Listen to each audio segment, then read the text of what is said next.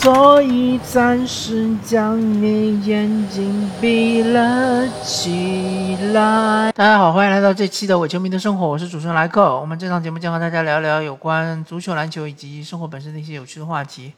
我们这一期呢，还是传统的火箭周刊，因为我相信现在关注火箭队的 NBA 球迷已经不太多了，因为火箭队现在战绩很差。呃，今天雷霆刚刚赢了湖人啊，两连胜湖人之后呢，火箭现在是一胜六负，雷霆应该是二胜六负，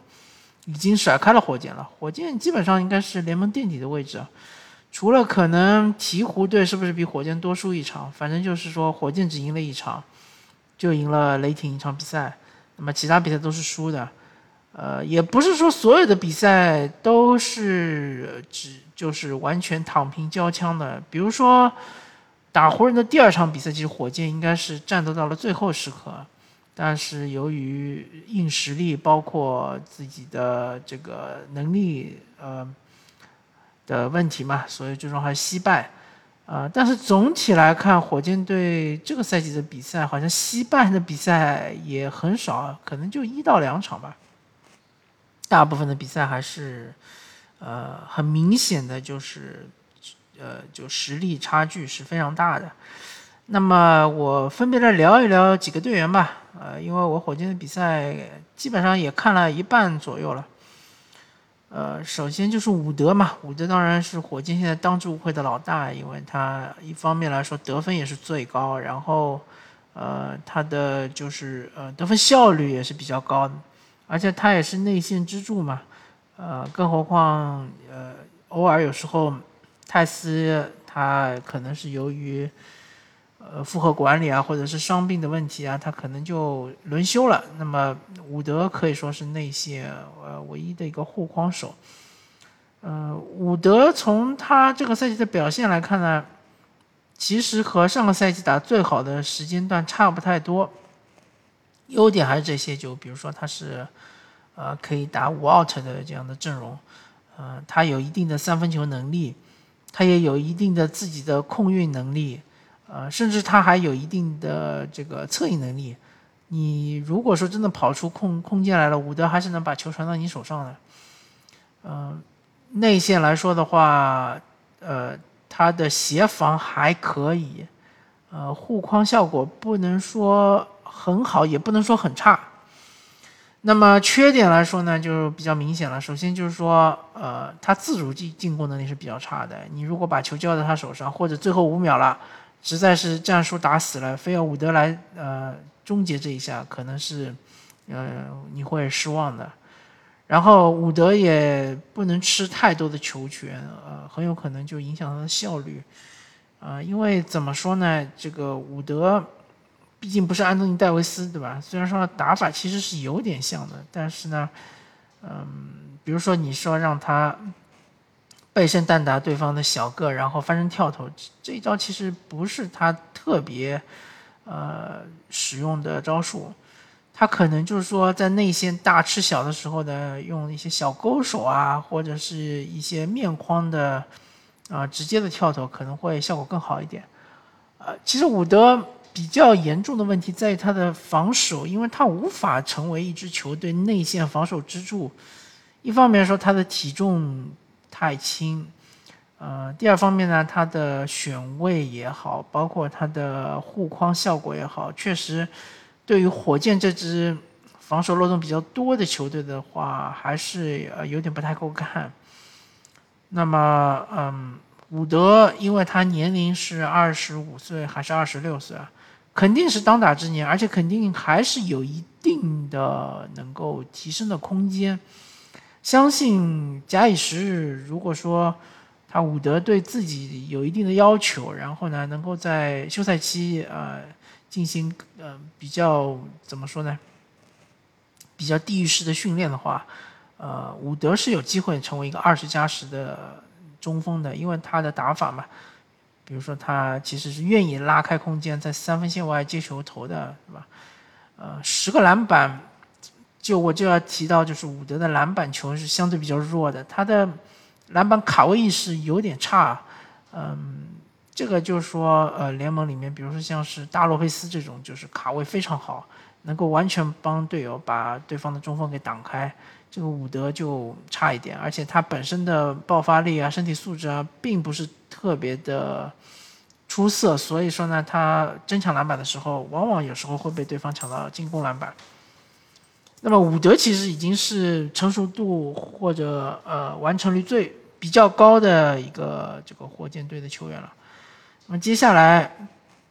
就聊聊小波特，小波特这个球员呢。呃，其实进攻方面是有一定的创造力的，有有时候是能传出一些比较令大家惊艳的传球，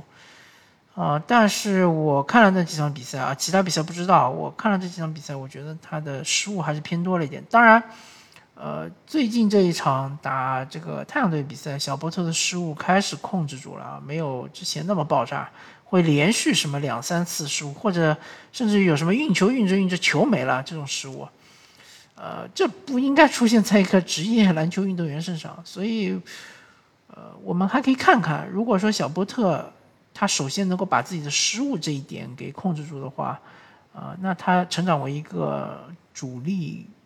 控卫还是希望很大的。我不说他能不能成为一个明星级的球员，或者说能不能成为什么超巨什么这些我都不说，但是他成为一个主力控卫，呃，可能性还是很大。那么小波特的防守呢？嗯，怎么说呢？他的防守我感觉就是说他重心压的不够低，嗯，很容易被对方过。然后呢，他这个不是就是花太多的精力在防守上，他也嗯不敢于上更多的对抗。反正就是说他的防守是比较糟糕的。呃，从整个联盟的角度来说，确实是这样。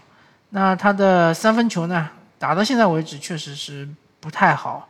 呃，和我们想象的有有一定的差距。当然，他投的三分球比较多的是那个持持球投，持球投肯定是难一点，对吧？但是以他这个命中率，确实是有点糟糕。嗯，那么反正小波特现在培养方向肯定是主力控卫的的培养嘛，对吧？就是相当于把他当成登哥这样来培养。呃，但是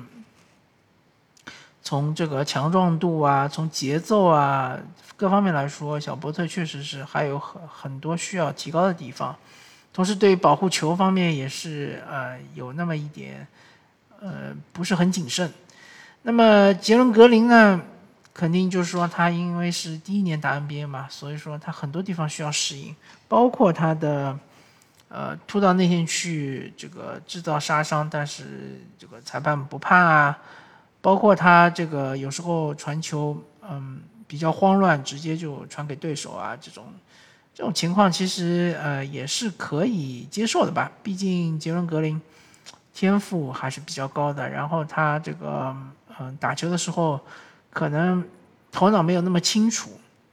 嗯，杰伦格林相对来说球权好像比小波特少一点，所以呢，他的呃失误没有那么多，但他的命中率确实是比较低的，基本上是大概是呃打三场呃不太好的球，然后能打一场好的球。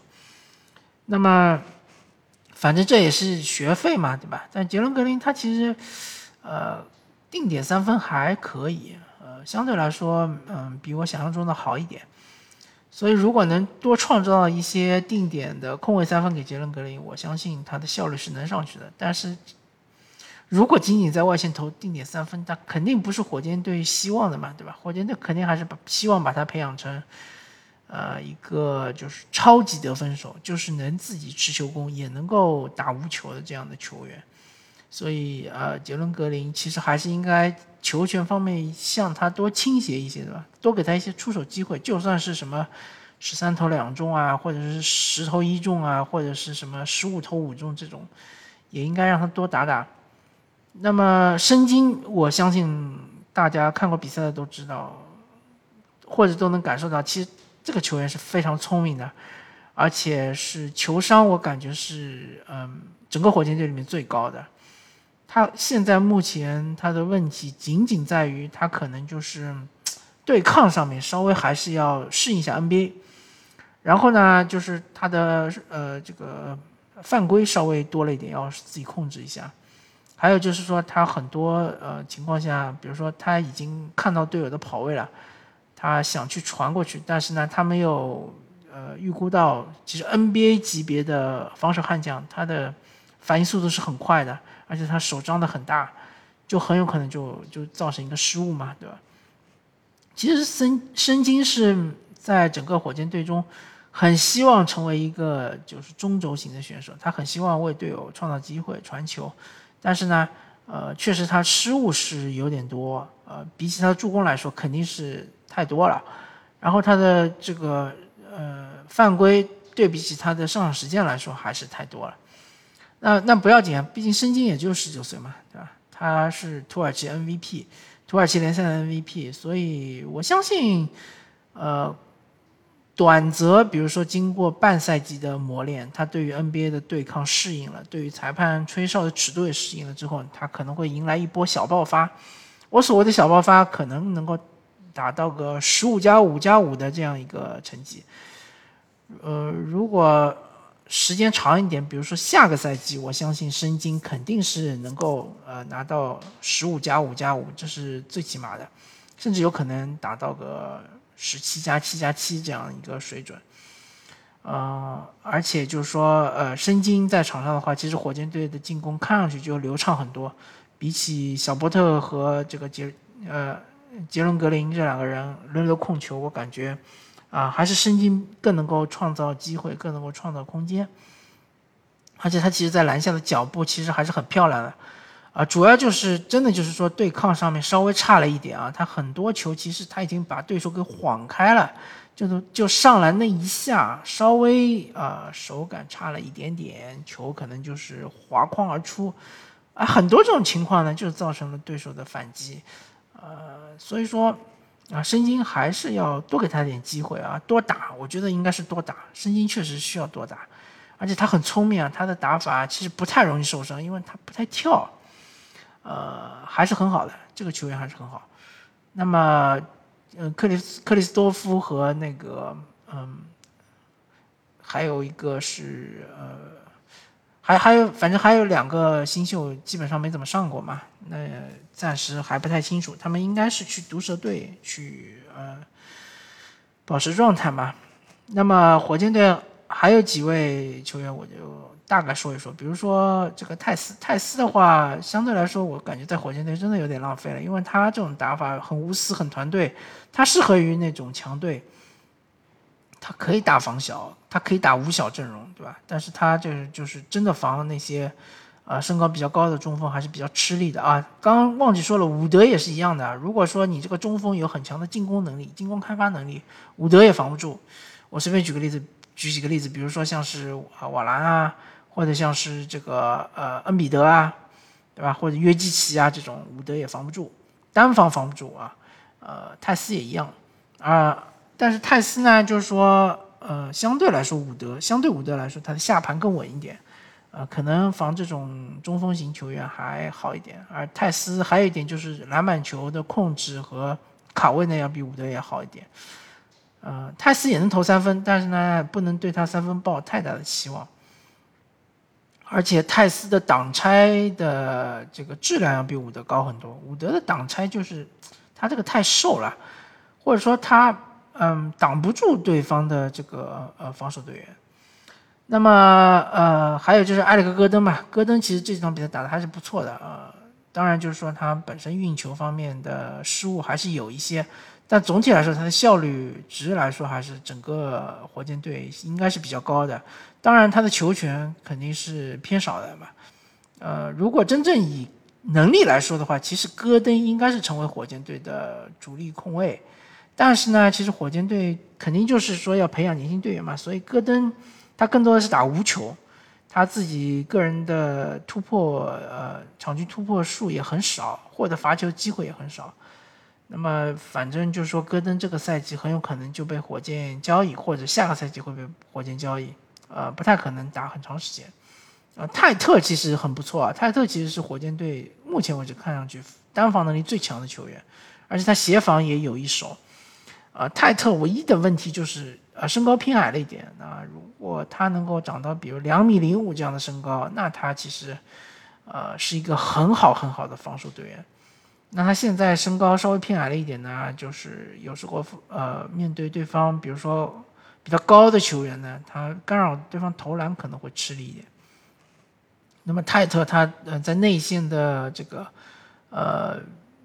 就是内线吃饼能力还是很强的。别看他身高不高啊，但是他有各种方法把球弄到篮筐里去。但是呢，他没有中远投能力，这一点很伤啊。